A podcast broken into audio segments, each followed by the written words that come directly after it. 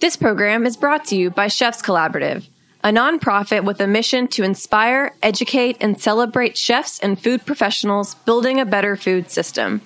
Change menus, change lives. Learn more at chefscollaborative.org. You're listening to Heritage Radio Network. We're a member supported food radio network broadcasting over 35 weekly shows live from Bushwick, Brooklyn. Join our hosts as they lead you through the world of craft brewing, behind the scenes of the restaurant industry, inside the battle over school food, and beyond. Find us at heritageradionetwork.org.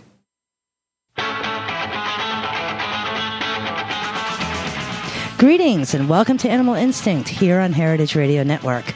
I'm your host, Celia Kutcher, also known as the Food Healer, and I am recovering from a really great weekend. I was one of the producers of Dance Parade, if you're in New York and you were able to experience that. So if my voice is a little wonky, I apologize. I was yelling at people for 22 hours, basically.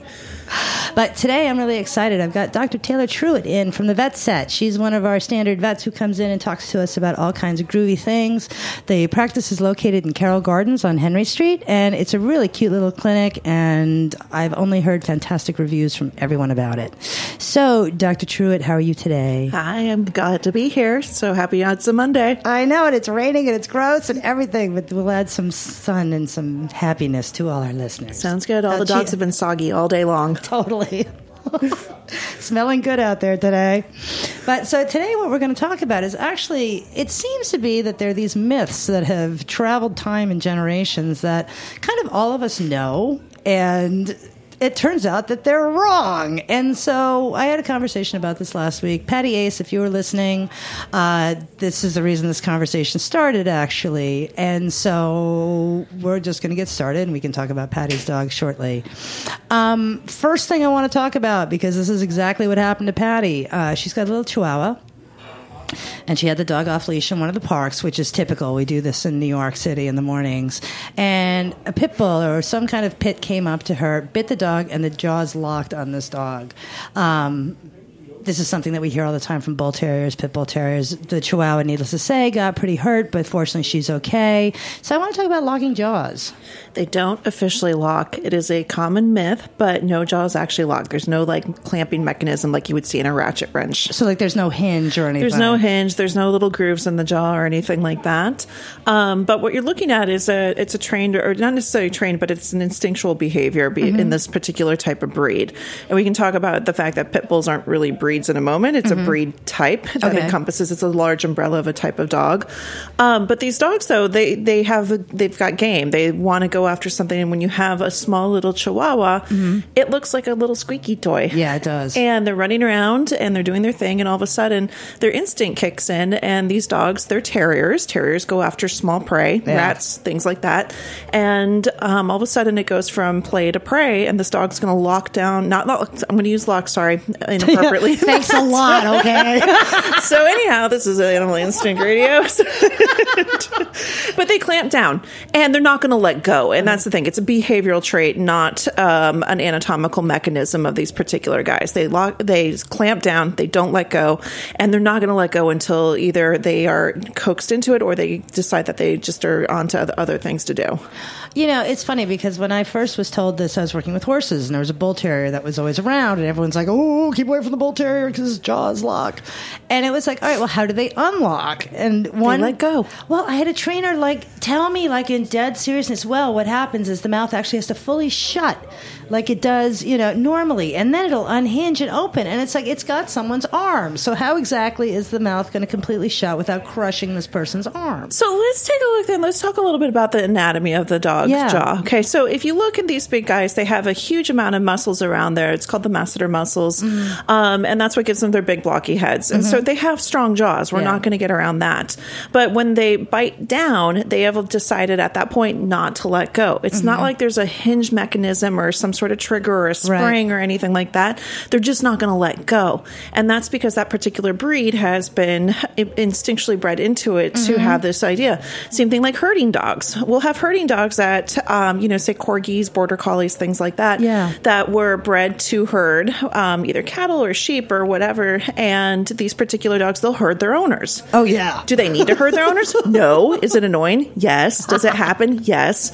But these dogs just instinctually are going to nip at the heels, but Yeah. they, and they nip and they don't bite. And that also is the same idea as they've been taught to use their mouths, which is basically like using our hands for these particular ga- um, for these particular traits. And so when you're looking at generations and generations, you can have, you know, right now I've got in my practice, I've got some Portuguese water dogs I take off. I've got three generations of these Oh, guys. cool. Yeah, it's cool. You get the whole. You got grandpa, great grandpa, and puppy. Oh. But here they all are, you know, the oldest one being 10. So you can Yeah. get generations peeling out really fast. True. Mm-hmm. And you have these traits that are just bred into them. And it's hard to get over that. Anytime you pick out a dog, and this is the dog that you're going to welcome into your life, you're looking at particular behavior traits Yeah. to see if it's acceptable for you. You know, that's a really good point. And I mean, back to the herding dogs. Actually, it might be one of your clients now. There's a dog that I know that lives in our neighborhood. Um, who is hysterical and he's he's a big herder. I mean, I'm not, I wouldn't be surprised if this dog was trained to herd and then was rescued or something. And she had a birthday party for her daughter who was 4 and rounded all up the, the kids, kids. got real quiet. Yeah, she walked in and they were all like pinned against the corner of a room with the dog like walking around and just grabbing each kid and herding it because that's what they do. They can't help it. Yeah. It's hardwired into their to do these particular behaviors. It's so wild. It, uh, do you know? Uh, do you know if there's any animals in the in the animal kingdom that actually has a locking jaw, or is this just something we made up? It doesn't make sense from an anatomical standpoint. I know snakes can unhinge their jaws. Yeah, they can. So there's that, but That's that's true. not the question on the table. Um, I don't know. Oh, you know what? Um, perhaps crocodiles or alligators. That's what I was thinking too. But maybe, it's more the um, if. But the thing is with them too is if you hold down on their jaws, they can't open them. Yeah, yeah. So I don't know. I I'll have to get back to you on that in the next year or two when I have time to research this. After the baby and everything else, it'll be fine. Yes, I'm having a baby next month. Yay. Yay. So it's like that's the thing, and I think that's a damn good point of what you're saying is the fact that if an animal could willingly lock its jaws, in terms of having to unlock as well, it doesn't really seem like if you're looking in my book. Okay, this is Celia's, you know, Darwinism theory here, but like for an animal to have that attribute, I would think it would be an animal. Maybe like a desert dwelling thing where there isn't a lot of food, and so it has to hold on to whatever it gets. But if it locks the jaw on it, then how in the hell does it open up a jaw to eat this product as well? Well, yeah, it comes down to that too. It's like, what happens if it gets stuck? You know, Yeah. it seems like from an evolutionary standpoint, that wouldn't make that much sense. Yeah. Because let's say you hinge it too tight, or let's say you break one of these mechanisms or something like that. It just, Oh, God, yeah. yeah. well, if it's like a ratchet, it just doesn't make sense. It seems more based upon strength. That would be, Mm-hmm. you know, the better attribute towards it. And then intelligence to be able to know that this is what you're going to do. That's a good point too. So these pitties, um, again, the big umbrella of these guys, they're smart dogs. I they really are. like them. Yeah. Um, I had a pit bull Catahoula mix who was a crazy. Oh, wow. He was intense. He was a. Um, and he was a big dog to own, um, for sure. Mm-hmm. And with him, it was interesting. He actually came, he was a rescue. Um, we think he was going to be a bait dog. So this goes Oh, wow. into the entire thing of just, you know, training dogs Yeah. to do things that I find repulsive. Yeah. Um, but these dogs are trained to fight, and then there's bait dogs that they use to trigger these other dogs to go after them. And so, unfortunately, this particular dog that I adopted, he absolutely had some emotional issues that we worked through, but he also could never trust most dogs. Mm. Yeah. Because most dogs, when they came up to him, were not doing nice things to Yeah, him. totally. So we ended up um, actually I rehomed him with my very dear friend who's also a veterinarian named Tanya because Nice. um, his his name was Seven. Um, it still is. He's tw- thirteen now, um, but he couldn't live with other dogs. Yeah. because he would trigger and he would just go off. oh, poor thing. And it's a form of PTSD. Yeah. And dogs do carry a PTSD. But when you've got these dogs that we've bred for particular jobs over and over and over again, they're just going to fall into the c- category and the pattern. Just like if you Mm-hmm. think about an athlete, they've been trained to do certain things a certain way and it carries over into how they function the rest of their Totally. lives. So Totally. it becomes hardwired into them. And that's what these dogs do. They're, but they just don't lock. It doesn't make any sense. Okay, and here's a plug, okay, because that was so good, so I'm going to do this. on Memorial Day, actually, on PBS, there is a documentary called Canine Soldiers. Um, and I had the director in twice, and we had lovely talks about it, Nancy. Um, this movie is incredible. I totally recommend you see it. There, it, it touches on dogs with PTSD, and that's Mm-hmm. what made me think about it. Um, I got to see it at the screening in New York a couple weeks ago, and it's really, really an exceptional film. And it's going to be on your local PBS on Memorial Day. So if you're interested in that sort of thing, check it out because it's actually really, really fascinating. I've heard about it. Um, I've heard it's really touching. I heard it's, it can be a tearjerker. Oh my god, I cried like it was like the credits rolled. I was like, oh god, it's so sad. But it's a really, really great story too. Nancy Scazzeri, that's it. all right, so um, let's go to the, our next thing that we all know that's totally wrong. Um, let's talk about designer breeds. Excellent. Yay. Let's. so, I think of designer breeds. Um, I think the Labradoodle crystallized the designer breed moment. Yeah. Um, we had cock- we've had cockapoos around for a long time. And, Yeah, totally. But we kind of it's they were like an accepted non-designer breed. But with the advent of the Labradoodle, that were ini- originally designed, and if you actually find there's an um, interview by the guy who came up with the Labradoodle. He was a breeder down in Australia, and he was trying to find um, hypoallergenic guide dogs that had the intelligence and the working drive. Again, the drive to um, become guide dogs down there. Okay. And he had no intention whatsoever for the Labradoodle to become the thing that it is today. He actually regrets what he created. He's like, Oh, I've no. created a monster. so, um, you know, and it's interesting if you see the quote unquote real Labradoodles uh, from Beverly Hills, but no, they're they're not housewives. but the real, I've had a couple um, patients I've taken care of that were some from uh, the original Labradoodle What do they stock. look like? They're uh, they're actually they're great dogs. Really? Um, I will give credit to that. The Labradoodles overall, I think, are really nice dogs. They're easy to train. Uh, when people ask for a family friendly breed, Yeah. that uh, is pretty hard to mess up. Yeah. go with the they're they're the Labradoodles. Um, they some of them do shed, but the original ones they look like teddy bears. Yeah, yeah, yeah, yeah. And their okay. coats are really dense, but they don't have the shedding part. And some of them can shed because Okay. you can have the Labrador component of it, and labs shed like crazy. Yeah, they do. Um, it's the poodle that um, takes away the shedding part. And if you have a Labradoodle, Labradoodle, that's an F1, and then you go down the line, then you're Mm-hmm. going to take away the um, hopeful components of the- of the shedding part. Okay. And yeah, they're about they're 50, 55 pounds. Um, Wow. Yeah, they're nice sized dogs, but they're sturdy. Okay. Um, they get the sturdiness more of the Labrador size versus the poodle side. Okay. And um, they're they're cute and All they're right. they're nice. Then I've been seeing bad ones because I'm seeing like ballerina ones. So you know? there's an, there's people have done all sorts of weird things to them now. So because the labradoodle became a thing and it became trendy, and Mm-hmm. then people started breeding dogs together that they weren't doing the um, background checks on them. Oh, no. So any good breeder worth their snuff Yeah. is going to do you know check their hips, check their genetic history, Yeah. Make sure they're good breeding stock. And a lot of people now, unfortunately, are just mixing these two together. A lot of them are coming from puppy mills um, and they're making them smaller. So there's like the mini doodles and the petite something, something, whatevers. Oh, I hate that. Yeah, and those are the ones that we're beginning to see problems with. And we Okay. are beginning to see some of the genetic components that we'll see either from labs and more from the poodles, interesting. Really? That are coming up, um, im- autoimmune disorders. Um, Right. Yeah. Perfect. So, allergies, bad allergies. No kidding. Yeah. So, things that we would typically would think of as, you know, quote unquote mutts, and these guys Yeah. are not mutts. And, Yeah. you know, people buy them for three, $4,000. Holy crap! Are you yeah. serious? Yeah. So, Jesus, man, I haven't bought a dog in a long time. yeah, no, Oh that's kind of like the going the going rate. Wow. Oh, And because people, they'll bring their paperwork in when they buy these puppies, and sometimes the God. read's still there. And I'm just like, wow, that's a lot of money for this little dog. So, so basically, you're getting quote unquote a hyperallergenic dog, but if you get a bad one, then you're getting one that has every allergy known to man. you potentially can. Awesome. But that can happen with any p- dog. You can have, and I've got mutts who've got allergies. Yeah. So, I mean, anybody can have allergies. It's just kind of the luck of the draw. I've got, you know, mixed breed dogs who unfortunately have hip dysplasia. Mm-hmm. It's, it is, you're less likely to have a chance, Yeah. you know, with these diseases with a mixed breed dog, but it doesn't mean it's a guaranteed thing.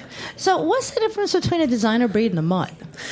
Besides three thousand dollars, pretty much three thousand dollars. So, um, uh, you know, it, it's something when I see like these first generations, Yeah. where like the mom was a poodle, um, and you know another big one is a Bernadoodle. What's that? Bernie's Mountain Dog Poodle. So, how big is that thing?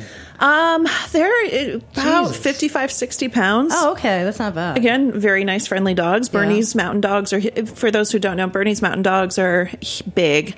Um, Yeah, huge. Yeah, 80, 90 pounds. Um, they're riddled with cancer, unfortunately. Really? And they're nice dogs. They're really easygoing. they're sweet. They have a lot of hair, lots Yeah. of hair, big hair. Yeah. so If you don't like to vacuum, this is not. this your is not your breed. breed. They should be in cool weather. They don't deal with Yeah. heat, but they're really nice, friendly dogs. Um, so, but um, you know, so I've got one. It's a poodle. Um, not me personally. One of my patients. It's a poodle, um, and then Bernard Cross, Mm-hmm. and you know, it, it is kind of a mutt. Yeah. So- yeah, I mean, That came from Canada. but it's just funny because it's like I was talking about this recently. Of like when I was a kid, I was like, "What is your dog? Oh, it's a mutt. It's a mutt. It's Mm-hmm. a mutt." Now it's like it's a Dalmatian Russell, or you know, like a golden. I don't even know what, like you know, golden terrier, and it's like, what the hell is that? I don't and why know. isn't that a mutt? You know, Because they really are, but the thing is that people are subscribing to the notion that because it came, it was purposely bred, where Okay. they, you know, two people put this dog and this dog together on the purpose to make puppies, and they came up with a fun, cute little name of it. Mm-hmm. Totally. And that's the thing, and so people are capitalizing on. it. There was a BuzzFeed post that was running around this weekend of corgis mixed with other things, oh God, and then, I'm not gonna lie, God. they're all really cute. yeah, I'll bet they are. But on the other hand, you're paying money for a glorified mutt. Yeah, you are right. So the Okay. question is, you know, are we okay with that ethically? You know, would you have rescued a dog otherwise? Like, where if you hadn't gotten this dog, what other dog would you have gotten? Yeah. And then, you know, I don't judge. Um, usually, But Like, that's, that's a the lot. part Yeah. that drives me nuts. Is Yeah. because people are like, "Uh, mutt," and I'll be like, "Look, I just got a cockapoo," and it's like, Yeah. "That's a mutt." Like, okay, you know, no, it's a very fancy dog. So, you but know? sometimes I'm so going into that though, and I, you know, when people are picking out whatever dog I think is appropriate for their family, Yeah. and there's times when I'm just like, you know, I understand that you Yeah. want to know where your dog is coming from. If you have small children, Totally. or if you have specific needs, or let's say you truly have allergies or things like that, then Yeah. you need to know this dog that's coming into your house. Yeah. Is it a guarantee? No, but is the greater likelihood because you know the genetics, you know the raising, you know what this dog has Mm-hmm. gone through or not gone through, and so you know it's a de- it's a decision that every family has to make when they decide to bring a pet into their home because it's- Totally. if you have the wrong fit. It's a disaster, It and really, then really you end up is. with a dog that ends up sh- in the shelter or in the rescue exactly, and system. then so- everyone hates you because you've but you gotten rid of your dog, and yeah, that's a bad, bad cycle. so. Well, we are talking about all kinds of cool dog myths. We have to take a break for about a minute, minute and a half, so stay tuned, and we'll be back shortly.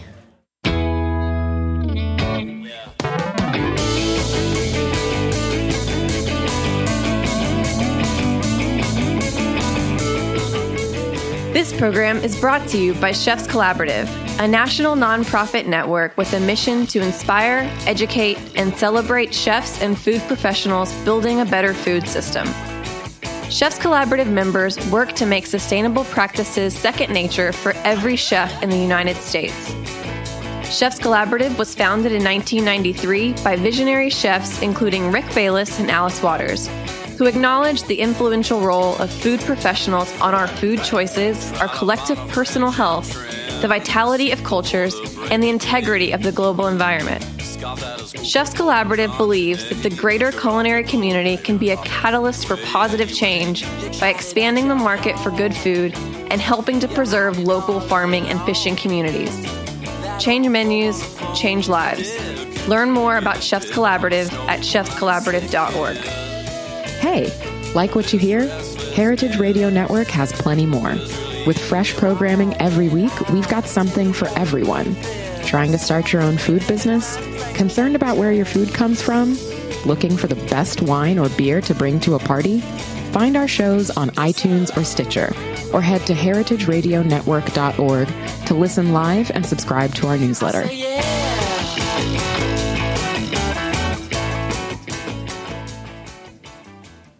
And we are back talking to Dr. Taylor Truitt uh, from the Vet Set, located in Carroll Gardens, Brooklyn. And we're talking about all kinds of doggy myths. Um, one dog myth that a mutual friend of ours and colleague, uh, Denise Herman of Empire the Dog, wanted to discuss was the concept about when you get a puppy, you get a blank slate. No. Next question. It's like saying when you have a baby born, you get a blank slate. Yeah. Honestly. Yeah. I mean, every, you're going to have a little nature, you're going to have some nurture. Mm-hmm. And then, you know, the second you come out of whatever womb you come out of, you're going to start processing your experiences. Totally. And how you're going to process something versus how I process something is Mm-hmm. going to be different. And it's the same thing with dogs. I mean, we'll have um, litter mates that come in and you'll see the personality differences between the two. Totally. I mean, if anybody's got siblings, has probably has a sibling, like, I can't believe Now we're I see related. what you're talking about. so it's a nice idea, but you're still going to have, going back to what we were talking about earlier Yeah. with the pity types, you're still going to have genetics there. Yeah. And you're going to have traits and you're going to have things that are going to dominate over other qualities. And this is the time. This is the the topic that always blows people's minds if they get like the same type of dog over and over and over, Mm-hmm. and they're like, "Well, I don't understand because the last one didn't do this," and it's like, "Well, yeah, But they're all different though. Yeah. And there's you know, there's I think there's reliability in different breed types of personalities you can get. Um I have a Frenchie and he's an introverted Frenchie. he's not the yeah, he's not the go get 'em, you know, run up to everybody Frenchie. He's more of an aloof French Frenchie. fair enough." Yeah. So Parisian Frenchie. Yes. He's like, I could care less about you. what do you have for me? Nothing. Mm. So, and even then, if you have something, I will take it and walk away. Oh, nice. Yeah, he's a jerk. I love him. but you, you know, but you go to certain breed types because you know that they fit well with your life. Either Yeah. be size wise, fur coat, um, Yeah. personality types, but they're all going to have their quirks. True. True. I mean, I had a Jack Russell whose favorite thing to eat was the crotch out of underpants, and it was disgusting. it a was big dog issue. So disgusting. He's not the only one. Well, and uh, but it was unbelievable. His dad was raised with cats, and so when I, I would hear stories about his dad, I never met him, but he'd hang out in bookshelves. Like he'd climb up like a cat, and, like sit like a Jack high. Russell. Oh my god, Turbo would like literally climb. Like I'd put my underwear like the top shelf or like lock it in a closet and come back, and they'd be just shredded and just. It was like, where? How did you get these things? You My know? parents had a Jack Russell who lived to be 17 and a half named Vinny, and he was Nice. a rescue. He was actually seized by the police in a, t- Oh, yeah, in wow. Oh, a terrible case. Um, and he was a, definitely a fixer upper and definitely went Mm. through PTSD and, um, and then came out on the other side a really, really good dog. Oh, cool. But he would steal everybody's um, panties oh god. and he would stash them in the garden or in the fireplace. It's- it's- the fireplace we always knew because there was always a mess afterwards. And then during gardening season, my mom would be out in the Oh, God. springtime tilling the dirt, and out would come everybody's Cosabellas.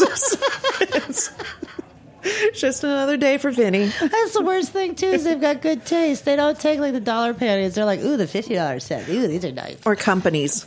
Oh, that's always fun. yeah. actually, my dog ate my best friend's dance belt. That was bad. I mean, Yep. if he's listening right now, he's going to be like, "Damn you, Turbo!" it's so true.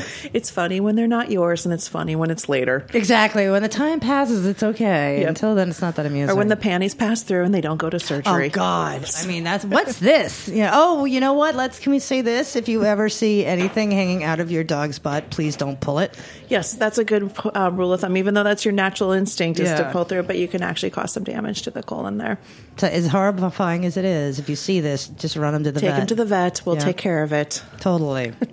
now, this is something that I'm really interested in because I've been seeing advertising for it on different um, websites and like some some articles, but really not many, talking about anesthesia-free dental cleanings and how they're just as awesome as professional cleanings, like for us. And you know, if you knock your dog out, so I've seen an animal's teeth get cleaned, and it's pretty much the same as what we get at the dentist. However, they're not going to sit there with a dental dam and a little apron around their neck and listening to their favorite songs, you know. So they have to anesthetize them. And so, can you tell us what you think about this? I would love to tell you my opinion on this. So, Yeah. dental care is a big priority of mine, Yeah. and um, I've done a lot of continuing education in it. Oh, Going cool. back, if I could do it all over again, I would probably do a dental residency. Really? Yeah, no more education. Um, so, small bursts here and there. And I go probably about every 14 months, and I'll do a couple weekend long courses where we do stuff wi- with under the guidance of boarded dentists.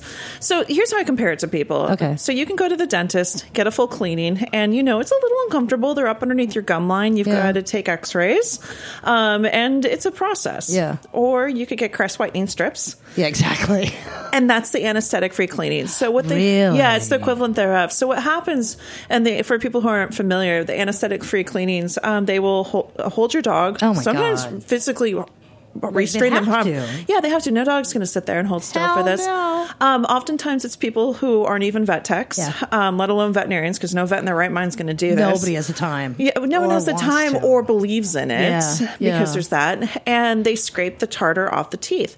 So now think about when you go to the dentist after your teeth have been scaled, they get polished. And one of the most important things is that polishing because you're taking the microgrooves Mm-hmm. out of the tooth.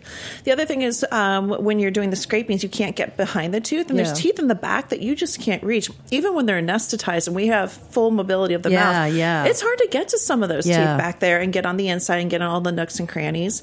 And you can't just sit there and take x rays of an, uh, an anesthetized pet. And 50% of cats' dental disease takes place underneath the gum line. Really? So, you- like today, I was talking to one of my clients who I'm going to do their cat's teeth on Friday, and um, there was a tooth in there. I was like, "Listen, this tooth could turn out great, or I might have to extract it. Yeah. I can't tell by looking at it. Yeah. It's just in that zone where I'm like, yeah, it's one we're going to have to pay attention to. Mm-hmm. But sometimes I'll look at cat's teeth, I'm like, oh, they look great. Should just be a cleaning, which I never say anymore. yeah, Oh, no. Because then you x-ray them and then you find disease underneath it. And cats are we can talk about cat dental disease on another show because that's yeah, a whole I would love different to thing. actually because people just don't know. You know? Yeah, they don't. And so it's just you're doing them a disservice. So the teeth look pretty, Mm-hmm. but they're really not in great shape.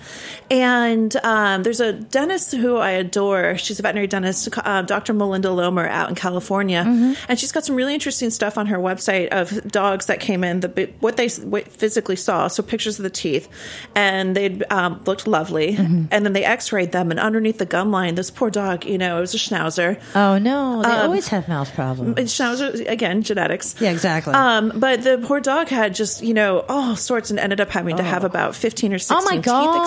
extracted. And the poor dog was suffering because the teeth looked okay, Totally. but nobody knew what they were looking at. I mean, I just just.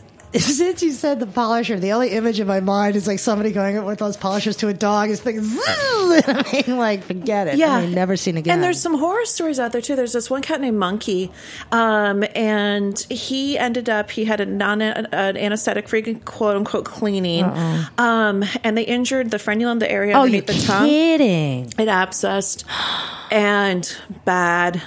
and the cat ended up losing his life over this. Oh my god! So it was just, you know, turned into this huge gaping wound. It got infected and then the soft Ugh. tissue just went. So, I mean, it really is. Your pets can die from this. And while you might, quote unquote, be saving some money right now, you Yeah. really are doing them a disservice because you're not providing quality professional veterinary care to them and you're not setting out what your goal is, which is to help your pet. Yeah. They look pretty. Exactly. Well, that's the thing. But- and I mean, can you tell us also why? What's the reason for dental cleanings?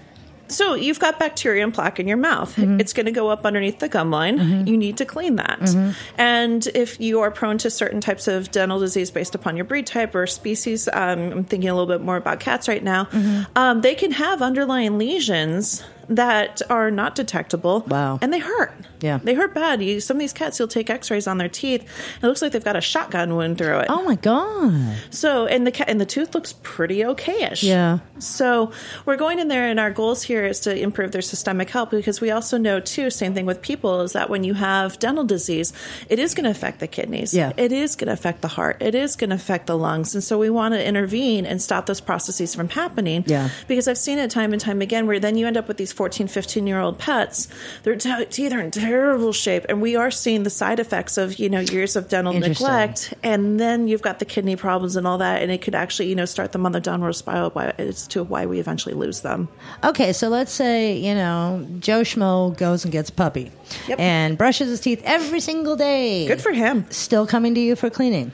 Not as often. Okay. but uh, one, he's already in the one percent of dog owners. Yeah, no kidding, man. So I mean, I, God. I'll be the first to admit I'm not even that good. I don't do it. and they've looked at studies on it. There was a study that was published, God, in the past eighteen months or so, um, looking at you know the um, efficacy of owners brushing their dog's teeth um, and the frequency thereof. Got it. And it really is. I mean, if you think about it, we floss and brush, you know, a couple times a day minimum, and we're still going in every six months, Yeah, it's true.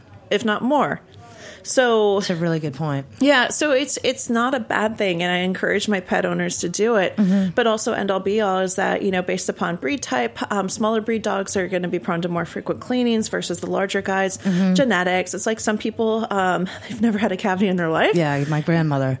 God bless her. I know. Meanwhile, I had So- 20 by the age of 12. Yeah, you so know. it is what it is, you know, and you do what you can do, but they still need to go in because then it's those x rays that are so critically important because Yeah. we can only see so much, but the roots, you know, Totally. Mm-hmm. comprise you, probably about a third of the tooth is what we see, and two thirds of it's the root underneath the gum line. And I mean, I've heard from people because I worked at a vet's office that you know de- dentistry is just you know BS for animals. You just want to make their teeth look pretty, and they don't need pretty teeth. And so I think that that I think people are. I think the general public is getting better about that one. they're getting educated on Yeah. it. They're learning about it. And I think, you know, I, I take a full set of x rays on every patient that we do. Nice. Mm-hmm. And that's just our, our hospital protocol. And when you see it, it's interesting because I'll use these now to go back and show the, the pet owners. I'm Oh, like, cool. yeah, I'm like, here's what we did. And they see it and they're like, holy crap. And Yeah. I'm like, yeah, this is what we did and why Yeah. we did it and why these teeth needed to come out too. Yeah. And people then, you know, sometimes being um, telling an owner that their um, their pet's teeth need to be extracted can be a little emotional. Mm-hmm. Um, and then we just go through them like, listen, they don't necessarily need them. Yeah. They don't have any sort of like social agenda with their teeth. That's true. So it's, it's okay if they're missing their front tooth. In fact, it's sometimes kind of cute. And Wild. Yeah. Are there like dental implants for pets yet at this Yes, point? there are. Oh my god. Yeah, if you want to go big, um, th- you know, you can get into. There's some a lot of stuff that we can do. Um, you know, there's some Persian kitties that have um, they have little gold grills. No, they don't. And it's for it's for medical purposes. Uh huh. So because they're usually the two options are take the teeth out Oh, okay. because of the condition that they're facing, or if you you know if kitty's got a trust fund, Yeah. Oh my god. I want to see a cat with a grill. it's amazing. Because you know Persians always have that chronically pissy look on their face, and they're like, "Grr." like gangsta kitty. Here we go. Yeah, no, they really are. It's quite, it's it's a thing, but from a medically necessary necessary point. but we do root canals on pets. Um, Really? Yeah, especially Cool. like the canines, where those are important teeth, Yeah, and they we are. want to save those if we can. Yeah. And so, um, you know, if they let's say that a dog fractures his tooth, which is common. Yeah, totally. Um, f- as a side note, right now, this is my little p- um, public service announcement. Those big knuckle bones will destroy your dog's teeth. Oh, God. So if you want to come see me, You're right. Give them the knuckle bones. Please don't do those though. Um, they were they're really destructive because you have a hard force. You have a bone and you have a tooth. Yeah. You have them grinding together. Something has to give, and it's not going to be the bone. What do you think about raw bones? They're destructive. Still are, huh? Yeah, they Okay. will. They'll destroy your dog's teeth. So, what do you recommend for chewing? For chewing, you want to find. I like there's hybrid products that are out there right now that Okay. kind of have like a little bone, but they have like there's nylobones that have um you know some with mixed in stuff. Oh, cool. You need to find something that's going to give when you Okay. have the sheer force placed onto it. Okay. So if you have a hard chewer, Yeah. you need that product to give. Okay. Because if not, the tooth is going to give. Yeah. And you can tell, like, the second I see, you know, it's, I, it's a certain type of injury. It's Mm-hmm. called a slab fracture, and it's Okay. on the rear teeth. And the second I see it, I'm like, your dog chews, doesn't he? He's like, yep. And I'm like, hard, right? And they're like, yep. And I'm like, yeah. And Yeah. here we are. And, And, and chewing is part of a dog's. Uh, chewing is kind of like a dog's cigarette. It's Yeah, kind of like they their love it. moment of relaxation. Yeah, so Yeah. they need to. So don't like take stuff away because then they eat your couch. yeah, no, they release serotonin when they chew. Cool. Yeah. So they That's need to have really that cool. release, but we need to p- um, pick appropriate things. And yeah, Right. those knuckle bones are nice because they last forever. Yeah, that's the thing. But you know, when you're looking at a dog who's fractured his teeth, and you know it's a fifteen hundred dollar surgical process to get those suckers out. Yeah. the, you know, I think your decision should be made with that. I think so too. And that's the thing too. I mean, pets are an investment. They're not like so many people think that, you know, oh my god, I got a cat or a dog and yay. And then you go they take them to the vet and they're like, "Oh my god." And I get it. I've been there, you know. but like, what is it? I don't remember now. It's something like the first year of care for a dog is $4,000 and the first year of cat for a cat is like 1500 or something like that. That sounds about right. I think I saw something not that long ago, perhaps in the Times, that the lifetime cost of ownership in a major metropolitan Oh, God, I area don't was wanna about know. forty two thousand Holy dollars. crap. Are you serious? all in all vet Okay. care pet, you know pet sitters um, dog walkers Okay, that's y- fair you enough. know dog food like Yeah, eh, toys ex- you know Okay. but you know that's That's substantial. it's substantial Cheaper And than a then- kid, but you know. they don't have to go to college so So, okay, probably our final question. Um, let's talk about pet store dogs. let's okay I hate this topic. It's but terrible. We know we need to talk about it. Um, I just got a dog from a breeder in Oklahoma, that dog came from a puppy mill but he has papers. congratulations that dog came from a puppy mill But he's got forty-five thousand allergies. So- that dog could have come from anywhere. Yeah. So no, um, here's there's pu- there's the pet stores. Um, some states are outlawing them. New Jersey's on track now. I think San Francisco. San just banned Francisco, it. Yeah. Boston just did. Awesome. Um, we, as uh, you know, New York City, we really need to get I on know this. we're slow. Um, I think her name is Representative Rosenbaum, Rosenthal, Rosen something, Upper West Side. She's wor- she's a state rep and she's Good. actively engaging on this. So Good. if you want to go support a woman who does some cool stuff, she's also anti declaw. Nice. Um, she's a smart representative. her. yeah, she's in my district. I get to vote for her. Cool. So, um, yeah, we're behind on it, and they're trying, but the pet lobby, the pet store lobby people are pushing against Mm. it because these puppies they get shipped in, and they're from puppy mills. End of story. Okay. Um, and the other thing that if you go, let's say you decide you want to breed, Right. Um, d- you know, a specific breed, not to breed p- dogs. If you go online and say, you know, French bulldog puppy, Mm-hmm. you're going to find these websites, and um, they're very pretty and Yeah. they're very glossy, Yeah. and they have tons of dogs from Yeah. all over the place. Those are all puppy mill puppies. What about the ones that are like, you know, oh, you're looking for a dog? Well, we happen to know someone in Arkansas, so we can ship your. We're Yes. going to put your puppy on a plane by itself for you to pick up at the airport. So if you see any, do- like I hate to say it, but you should have an open conversation with a breeder. If you're going to get a purebred dog, Yeah. you need to go talk to the breeder, see the breeder. Um, if your dog is being shipped in from the middle of the country, and I'm from there, so I can say these things. Um, you know, there's a lot of puppy mills out Yeah. there, and they're disgusting. Yeah. Um, Missouri has more puppy mills um, than any other state in the country. Really? But oddly enough, the Amish in I've Pennsylvania. heard this. I've heard this. They're into the puppy mill scene. Um, and if you go to the website and you see that they are USDA sanctioned or they advertise that, that is a surefire marker that that is a puppy mill. no shit. because they have so many dogs, they have to be regulated Oh God. by the USDA. Oh my god. So And meanwhile, you would think like, oh my god, they're legit because USDA. It's like, wait a second. No, no, no. Because a real, a proper breeder is maybe having a litter, maybe two a year. Yeah. Or they're going to invite you to come see. Yeah. You want to go look. I Yeah. can promise you, you can find your breed nearby that you can go and s- visibly inspect Totally. what's going on right now. My friend's mother uh, has been breeding tricolor cockers for forever, Mm-hmm. basically, you know, and she has maybe, at this point, maybe three litters a year max. Yeah. Nobody ain't getting those puppies unless they show up. She knows where the dog is going. Mm-hmm. I mean, like, breeders, good breeders really care about their animals. They're not going to, if you show up at their house, like, can I have a dog? If they go, sure, honey, and hand you one, this is not someone who cares about these dogs. Or they meet you in a parking lot. That's shady. but it happens. Jesus. Yeah, there's weird people doing weird things. It's such a shame, you Yeah. know? It's like, And then it happens with these pups. Um, and I see this here in New York um, and, you know, in very fancy little pet stores. Oh, yeah. I've seen these dogs come out. Um, they get spayed at a very young age. Too young, huh? Um, because they're supposed to be spayed and neutered before they go out, which I agree with that Jesus. idea. So they don't go get more bread. Yeah. But on the other hand, um, some of them, they develop nasty pneumonias. Uh, yeah, totally. We had a mini um, little Australian Shepherd we took care of who just turned out to be a, j- a dream dog. But she was hospitalized with us for over a week for Mm. oh my God. horrible pneumonia. And yeah, I mean, it was intense and it was touch and go for a little bit. And we got her through it. Now she's fine and she's my dog's underage girlfriend. Aw. But yeah, they love each other because she spent that first week in the hospital with, with my little snotty French bulldog. And so, what about these people that you know? I was walking by the pet store and I saw him, and he looked so sad, and I just had to save him. Like, what happens to those dogs in the pet stores if they don't get sold?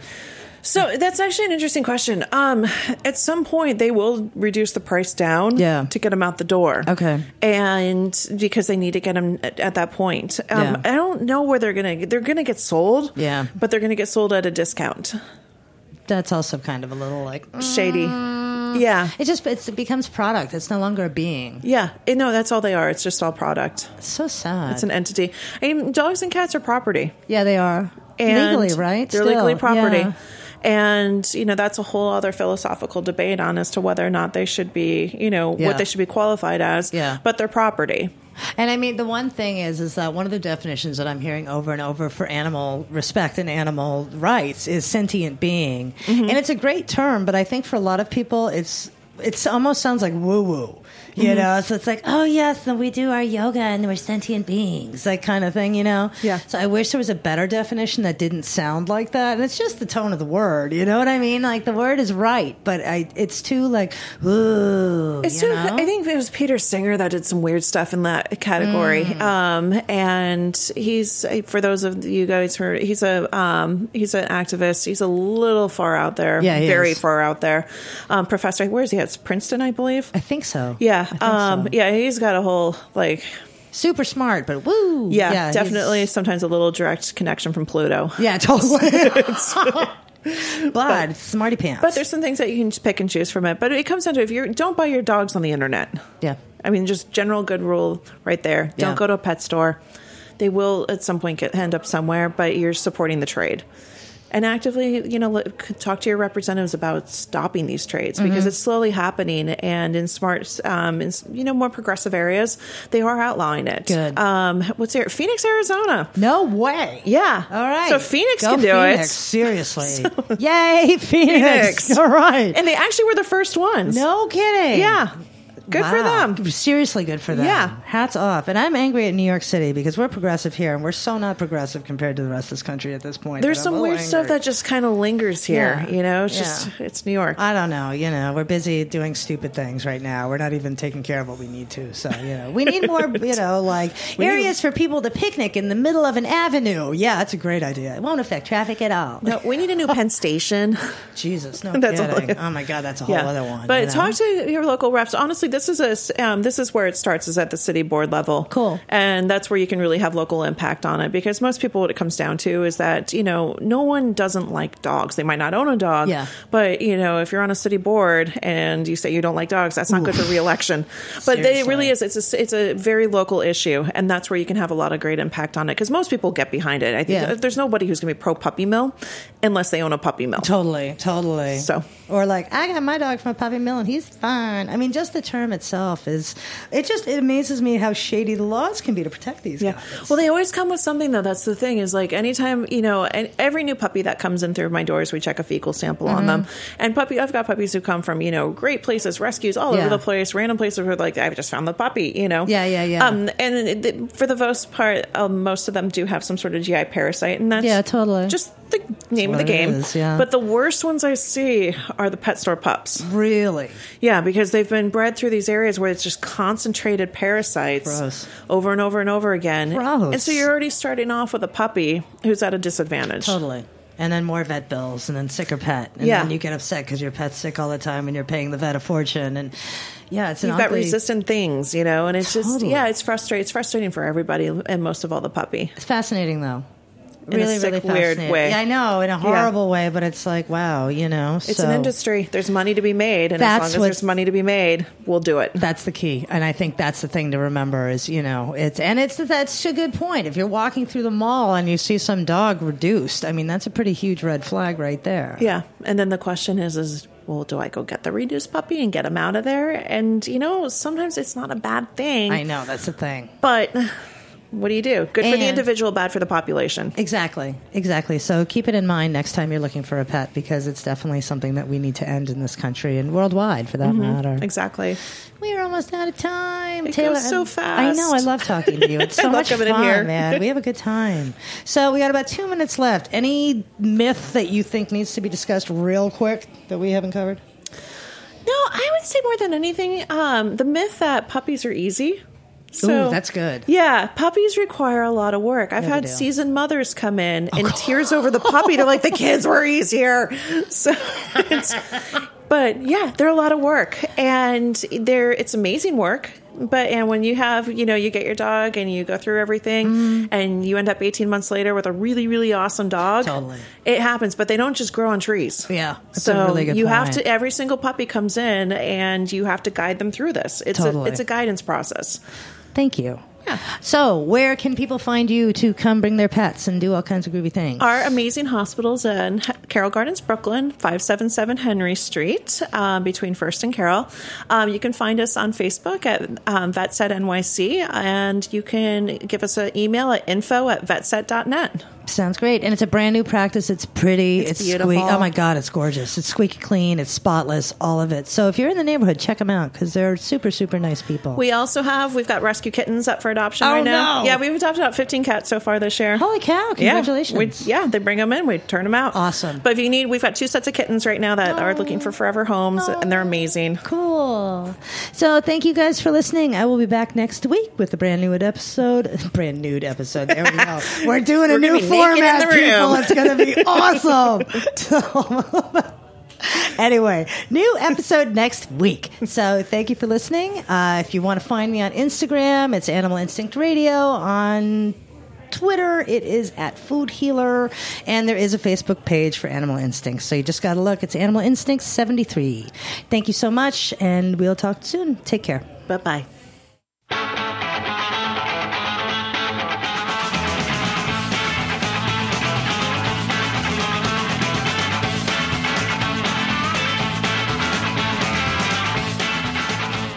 Thanks for listening to Heritage Radio Network, food radio supported by you.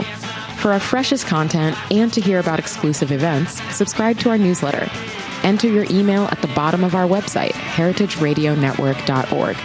Connect with us on Facebook, Instagram, and Twitter at heritage underscore radio.